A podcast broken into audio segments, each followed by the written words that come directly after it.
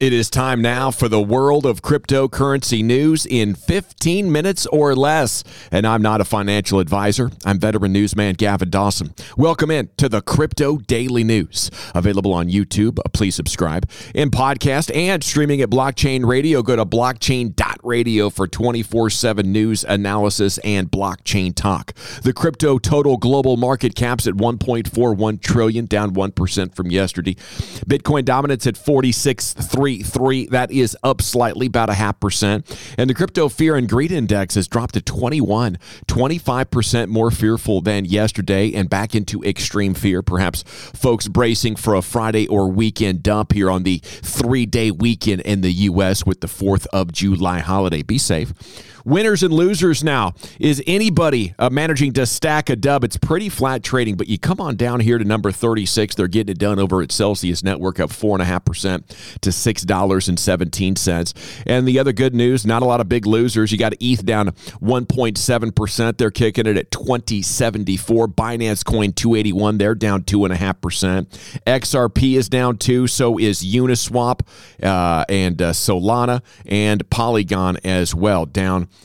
in the twos. Okay, time now for crypto news you can use. Bitcoin Mining Council survey is estimating a 56% sustainable power mix in quarter two. What do you think about this story? Mixed reviews. The story's at cointelegraph.com where I'm reading from, and their statement Bitcoin mining uh, uses a negligible amount of energy. It's rapidly becoming more efficient and is powered by a higher mix of sustainable energy than any major country or industry. That release on Thursday the estimate was based on a three question survey of 32% of the miners on the network. The validity of the data and estimates resulting from BMC's survey is unclear as it relies heavily on voluntary and self reported responses.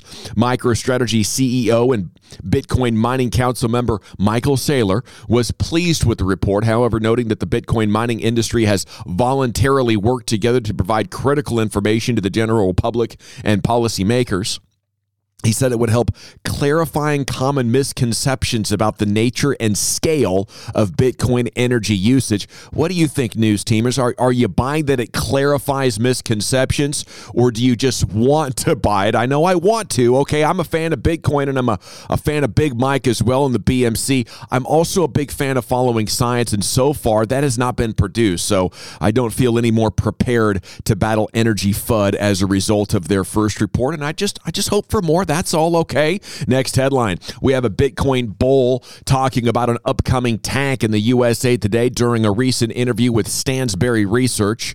Clem Chambers, CEO of ADVFN, forecasted that Bitcoin could crash to 10K, explains that the top crypto constantly repeats the same pattern based on its quadrennial halving event.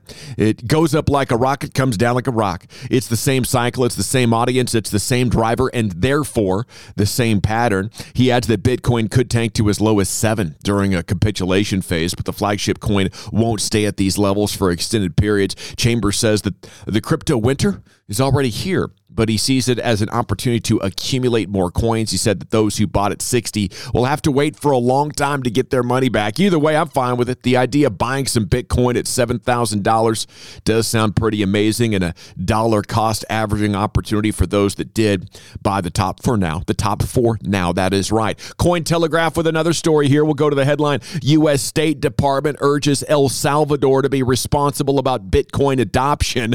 Wow, look at these guys. The U.S. Department of State's Undersecretary of State for Political Affairs, Victoria Nuland, said El Salvador should ensure Bitcoin is well regulated under its new legal framework. In a press conference following a meeting with President Bukele, Nuland said that the U.S. was taking a tough look at Bitcoin following the ransomware attack on the Colonial Pipeline and suggested El Salvador take a similar approach. The country passed a law in June making BTC legal tender. Legislation will go into effect September 7th. Quote, I did suggest to the president that whatever El Salvador chooses to do with regards to Bitcoin, you ensure that it's well regulated, that it's transparent, and that it is responsible, and you protect yourself against malign actors, said Nuland. Soapbox time, news teamers. You knew it was coming. Are you kidding me, Nuland?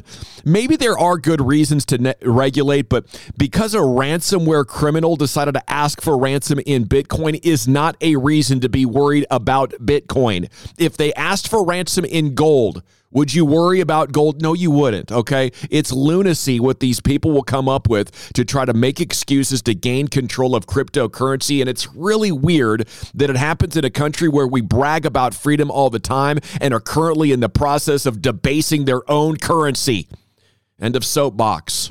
On to the next one. Next headline, that is. How about everybody in the government just listens to uh, this person? Headline dailyhodl.com. Here's why U.S. Senator Cynthia, Lummis wants Americans to buy and hold Bitcoin. I encourage people to buy and hold. I encourage them to save Bitcoin for their retirement, for their future. As the Congress spends trillions and trillions of dollars and is flooding our economy and the world economy with U.S. dollars, there's no way that we cannot debase the value of the U.S. dollar. So I worry about having all of our retirement monies denominated in U.S. dollars as part of diversification, having a very diverse asset allocation so you don't have all your eggs in one basket. I think one of the strongest stores of value in the long run is Bitcoin. Salute to Cynthia, a queen of the space. God bless her. This is all the government should be telling citizens about Bitcoin. Buy it and hold it. End of advice. Oh, and sorry about the upcoming hyperinflation. I mean, this would be like a beginning golfer trying to give advice to the Masters champion.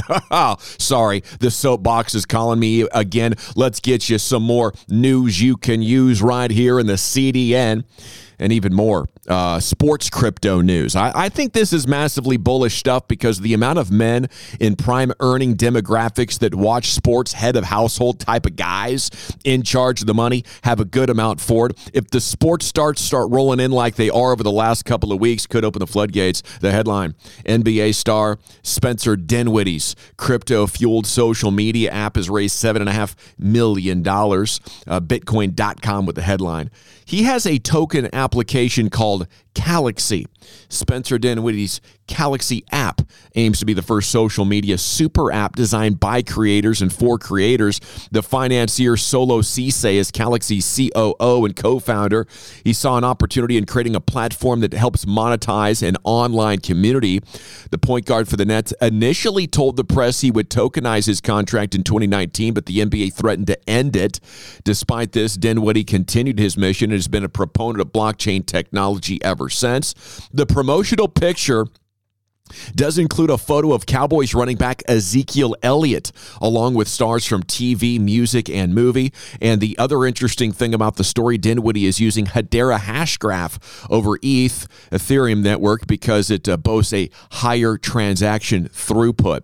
Elsewhere in sports crypto news, Portland Trailblazers land NBA's first crypto jersey patch. This story from CNBC. The teams agreed to terms with crypto platform StormX. Team announced Thursday. StormX will have a brand presence on the Blazers game and practice jerseys and in arena signage and will leverage the team's intellectual property internationally. StormX will also create the team's first NFT, which will be available this month. And StormX will allow users to earn crypto when they shop with top brands like a cashback or reward based business model. The company makes revenue from transaction fees. The announcement of the deal notes StormX has 800 global partners, more than 2 million users right now now. The company also has a mobile app for Apple and Android. Aligning with StormX will provide an exclusive blockchain component that positions the team for future ticketing and collecting fan data. Very interesting. Quick neighborhood watch here where we take a look at what top tubers and tweeters are saying, influencers. What do they got cooking? Elon tried to pump Dogecoin again. He did a, a temporary blip. He managed to pump it just uh, barely. It's, it's back trading essentially at under a quarter. The meme he posted showed a man undistracted by a number of scantily clad women trying to get his attention as he sits on a couch looking at his laptop and tracking Doge. I think really what Elon needs to do to get his momentum back when it comes to influencing is get back in the good graces of the crypto community at large. Ever since mid May with the Energy FUD and then through Miami in June, his reputation has taken a massive hit. Max Keiser is in the process of an F Elon tour, and I believe we are seeing the consequence of that and his inability to create demand. People have seen the Elon Musk ride. And for now, at least, they've had enough. Cameron Winklevoss, uh, if you're a, a Doge, the only thing better than munching on pig ears is earning 7.5% APY in your Doge at Gemini. Yeah, get on there and stake it. And Lark Davis, Bitcoin still trading under the key daily moving averages. The bears are still in the driver's seat of this market. That doesn't mean I'm a bear, it's just the facts of the market right now. Cheers to you for checking us out, guys. Holy cow, salute. Cold beer coming up on a Friday and a three day week, and enjoy yourself. And again, do, do be safe. Remember, none of the preceding message is financial advice. It's just news and an occasional soapbox or two in there. Okay, whether you're listening on YouTube, podcast, or streaming at blockchain.radio, thanks for making us part of your day. Please subscribe and all that. Like it. Until tomorrow, for the GD Crypto News Team, covering the world of crypto one Satoshi at a time, I'm Gavin Dawson. At ease.